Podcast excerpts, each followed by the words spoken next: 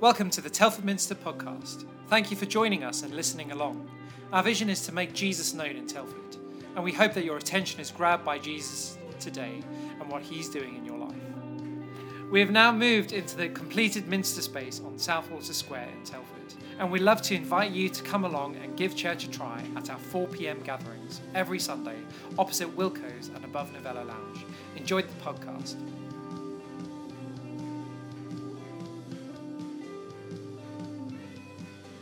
When he arrived, the other side in the region of the Gadarenes, 2 demon-possessed men coming from the tombs met him. They were so violent that no one could pass that way. "What do you want with us, Son of God?" they shouted. "Have you come here to torture us before the appointed time?" Some distance from them, a large herd of pigs were feeding. The demons begged Jesus, "If you drive us out, send us into the herd of pigs." He said to them, "Go." So they came out and went into the pigs, and the whole herd rushed down the steep bank into the lake and died in the water. Those tending the pigs ran off, went into the town and reported all this, including what had happened to the demon-possessed men. Then the whole town went out to meet Jesus, and they saw him, they pleaded with him to leave their region. Yeah, good afternoon, everyone. Isn't it great to be here to worship God and just join in that amazing song of praise together at the start of this service? So my name is Laura. I'm one of the team here, and it is just awesome to bring you this passage today. What a strange passage. I was sat there next to my daughter, and she just said, "This is a bit of a strange one, isn't it? I forgot you were preaching today, Mum." And it is. We're in our Character of Christ series, and we're working our way through different parts of Matthew's Gospel. And this afternoon, we're thinking about how Jesus brings freedom, how he brings freedom. So if you have a Bible, can I encourage you to get it out? It might mean that you look like you're on your phone, but I can trust you not to be scrolling through social media, can't I? Need to look over there, do I? Open it up, Matthew chapter 8. There are some spare Bibles over on the prayer station over there if you want to go help yourself to one to look at. Matthew chapter 8. And it's a bit of a funny story, isn't it? We end up with some pigs drowning in a lake. But the world that we live in is captivated by good versus evil. Is this going to work? Not sure. The world we live in is captivated by good versus evil. There are films, there are books, there are computer games that all centre around this theme of good and evil. Think about Star Wars. We've had Comic-Con get together in the Telford International Centre this weekend. You might have seen some people dressed up on your way in. Think of Luke Skywalker versus Darth Vader. Think of J.K. Rowling and Harry Potter and their group of friends stand up against Voldemort. Think about Batman versus the Joker. Good versus evil is a story that we hear again and again and again. Now, we're going to share some good news today, but we're also going to share some bad news. So maybe we'll start with the bad news. There is an evil one who wants to come and destroy everything, to destroy us, to cause havoc, and to create damage in this world. An enemy who despises everything about the goodness of God and everything about the people of God. And he does everything he can to stand in the way of us as God's people. So it says in Ephesians 12, which is, I'm sorry, I was going to try and be really clever and use the clicker, but it doesn't seem to be working. Ephesians 6, verse 12. "For our struggle is not against flesh and blood, but against the rulers, against authorities, against powers of this dark world, and against the spiritual forces of evil in the heavenly realms." Here, Paul is telling the Christian church in Ephesians about this. This is bad news, and it's the reality of what we're living in. But as well as the bad news, there's good news, because we have Jesus. Jesus Christ has overcome the powers of evil, and Jesus holds all authority to give us freedom. And we, as the people of Christ, do not need to be afraid of these powers of darkness. Now, a few years ago, I visited Rwanda, and I don't know if you know about, in Rwanda, there was an awful, awful situation about 20 years ago where about 1 million Tutsi people were slaughtered in around 60 days. And they were slaughtered by people that they lived alongside, their neighbours, people they grew up with and went to school with. And it is one of the darkest situations in human history. And someone who was there at the time, a peace worker who worked for the UN, said this. He said, "I know there is a God because in Rwanda I shook hands with the devil. I've seen him, I've smelled him, and I have touched him. I know the devil exists, but therefore I know there is a God." Now, we see the impact of evil all around us. There's so much in the world that isn't good. We've seen horrific scenes taking place in Ukraine over the past few weeks. We see evil in the vicious way that the Taliban rule in Afghanistan and all that's happened there. There are dark forces at work trying to oppress people based on the colour of their skin or where they live or how their gender. Evil is all around us. We're confronted by evil in the senseless abuse of innocent, beautiful children. And we know that evil is still here today. We can see it in our world. There's an enemy that has a stranglehold over people and in this world. So, back to this story, Matthew chapter 8. Have a look in your Bible. If you look just before this story, you'll see that Jesus and his apprentices, his disciples, are there arriving at the Gadarenes just after Jesus has calmed the storm and saved the disciples' lives, basically. So they get off the boat, and immediately 2 demon-possessed men come running up to them. I mean, welcome to the Gadarenes. Wow, amazing. 2 people that are so violent, because it says that. And it says in the text that these men basically lived in the graveyard or amongst the tombs, which in itself is a bit creepy. So you can only imagine what it might have been like to arrive at this place, off the boat, just come back from this storm, and these demon-possessed men run up to you. And we know that from their mouths, or maybe from the mouths of the demons that possess them, that they come with a declaration saying that Jesus is the Son of God. The best explanation for the Son of God phrase is another translation which might say the Messiah. It refers to Jesus being the one who's able to judge the world and put it back together as it should be. And here in this story is where it gets even more strange. We see that Jesus' presence and this one-word command he gives the demons reduces the demons to begging him. Just by Jesus being there, the demons turn around and they say, "Please don't torture us. Please don't torture us." And when in fact those demons have probably been torturing these 2 men in which they inhabit for who knows how long, maybe years, maybe the whole of their lives. So they look to Jesus and beg him in desperation. They ask for permission because they have no rights. They say, "Jesus, please just send us into the lives and into these pigs." Now, just a side note, Jewish people at the time saw pigs as one of the most unclean animals. So by asking to go into these pigs, they were going into the unclean animal where they deserved to be, the most appropriate place for them to go. So with one word, not with a conversation, not with any conjuring up or special prayers or anything. Jesus speaks to them and he says, "Go." He says, "Go." And he sends them into the herd of pigs, and the pigs freak out. I can only imagine the scene, and down the side of the bank, and then that's it. At the words of Jesus, these pigs and demons drown. What we find here at the end of this chapter is that Jesus' presence and his kingdom was now beginning to invade the world in a hidden way to people. But in a way that was recognized by the evil one and the evil one's forces. And this is such a significant time in Jesus' life here on earth. It's the moment we're now seeing, along with his disciples, and we read about it in Matthew, that the evil forces in the world are responding to Jesus, the Son of God, It's almost like the idea that he is on the move. Notice in the text it says, "Are you going to torture us before the appointed time?" The demons are saying to Jesus, "Are you going to?" Because they know, they actually know that the time is coming. They know that Jesus is the actual king, and they knew he had the authority to drive them out.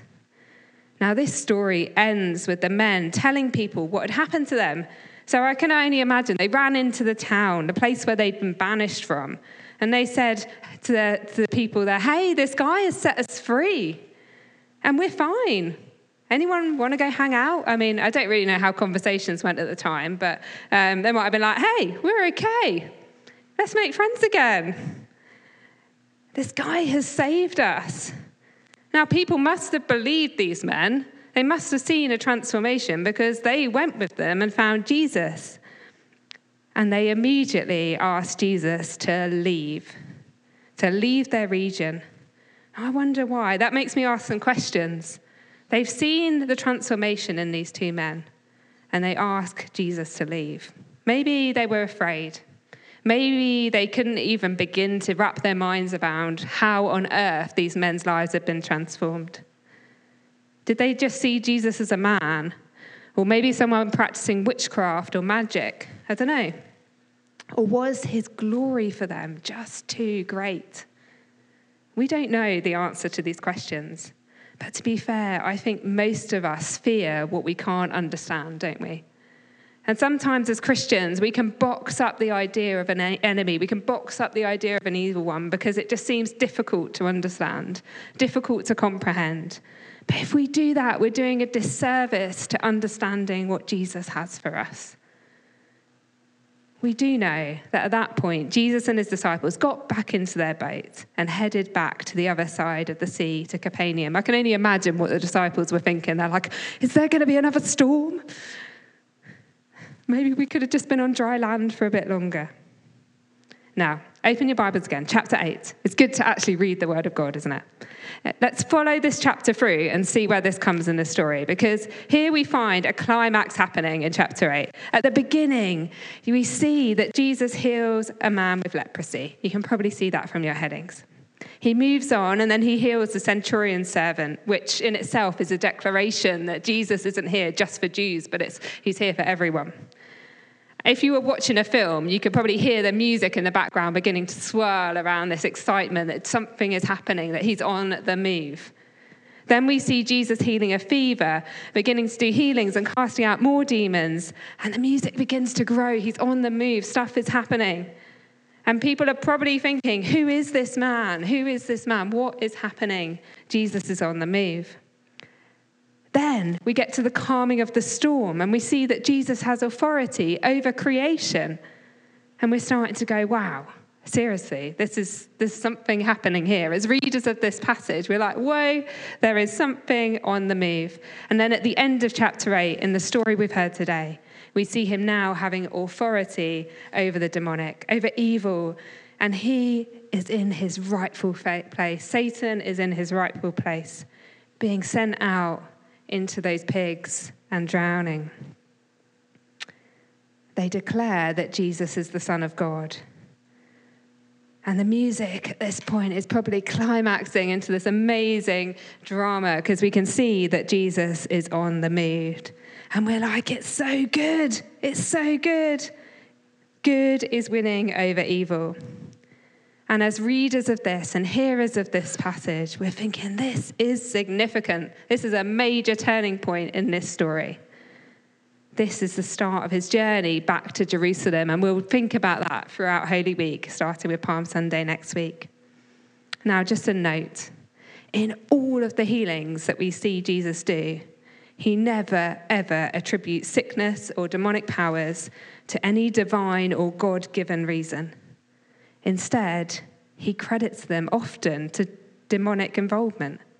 Whether that's the chaos of nature or the manifestation of something demonic or a fever, Jesus rebukes them all as the work of a very real enemy. It's not something we can just choose to ignore as followers of Jesus, that there is an enemy at work.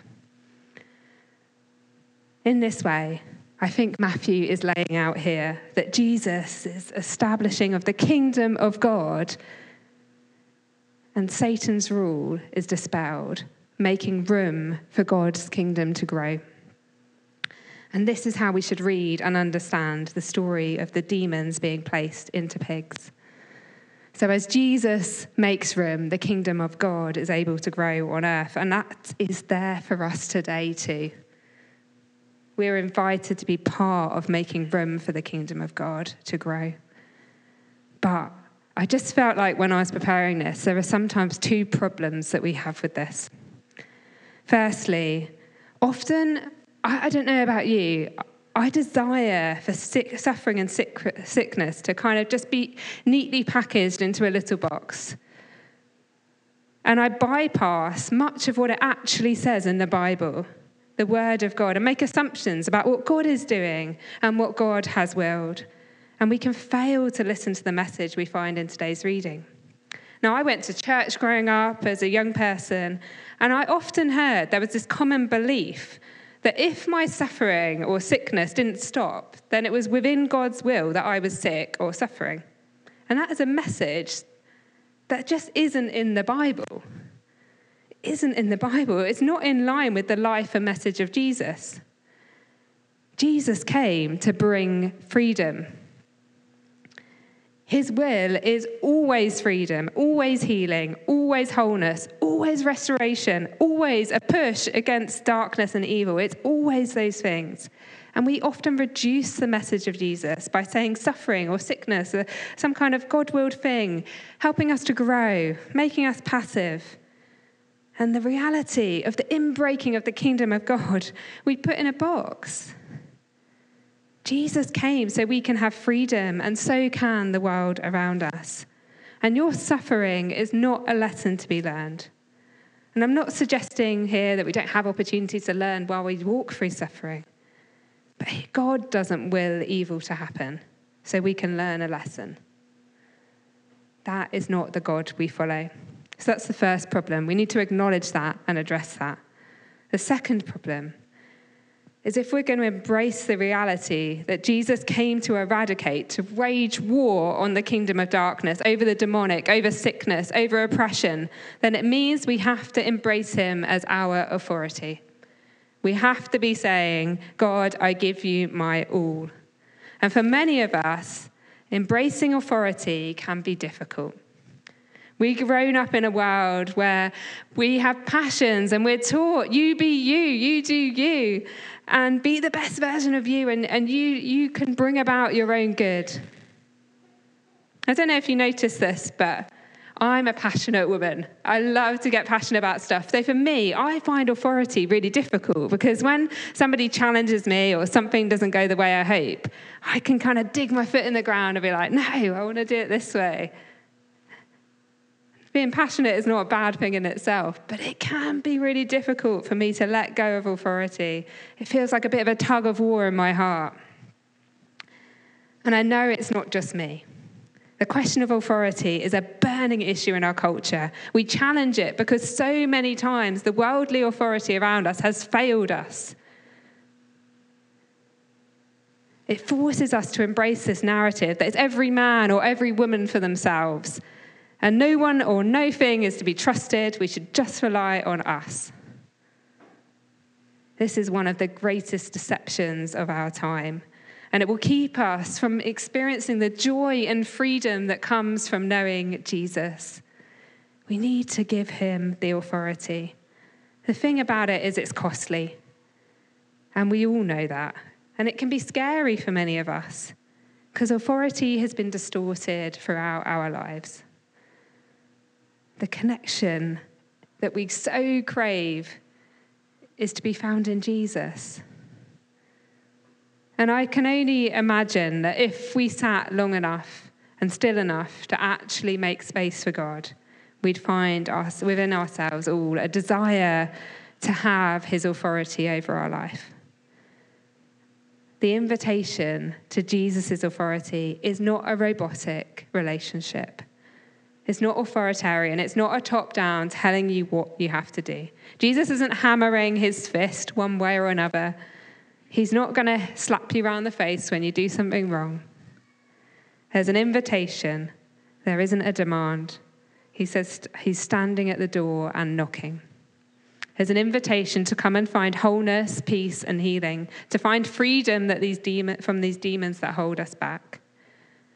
So to embrace the idea that we're seeing here in Matthew means we must entrust ourselves to the one who has all the power, to Jesus, to trust his authority, that he will always be working for our good, always be working for good, bringing us freedom.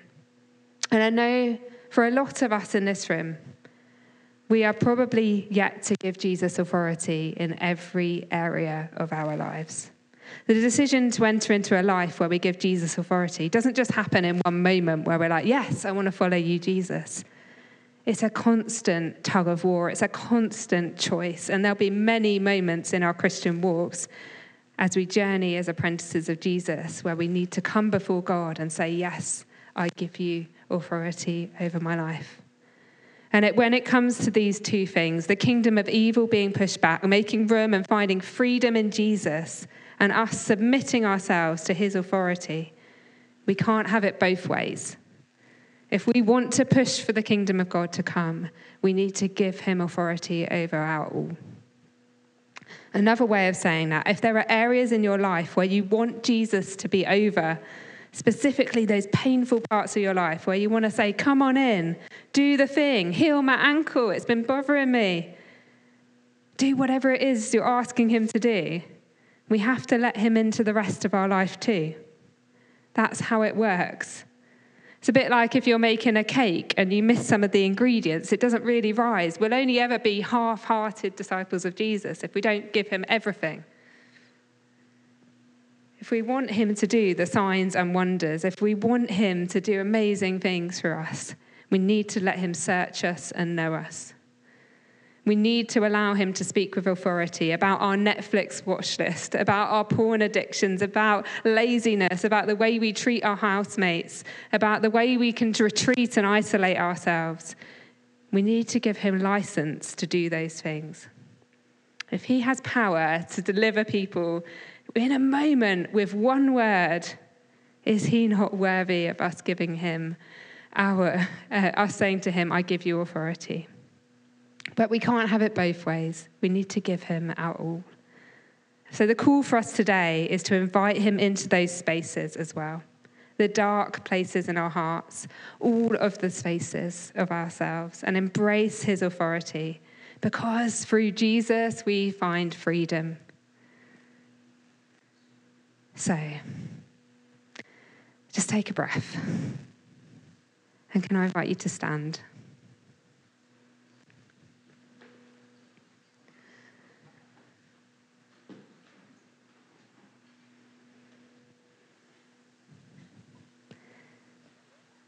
I think there are two invitations that are extended to us today.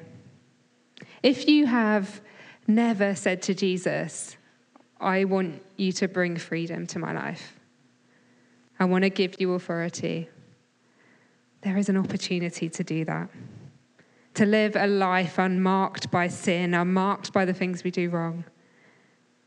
To know Jesus, the Messiah, the Son of God, who came to set us free. There's an opportunity for you to do that today. And for others of us, it's about allowing Jesus to take us back to those places where we know we're yet to give him our all. Maybe there are things we hold on to. Maybe there are things you weren't even aware of until you heard this passage unpacked today that have just been highlighted to you in your heart. So let's invite God to come. You might want to just open your hands out. And his spirit can come in many ways. It might be that you sense a feeling, or he speaks to you through a picture. Or maybe even your sense of physical response. And you just can't help stop your body from moving or making a sound, and that's okay. But let's ask God to come now. Come, Holy Spirit.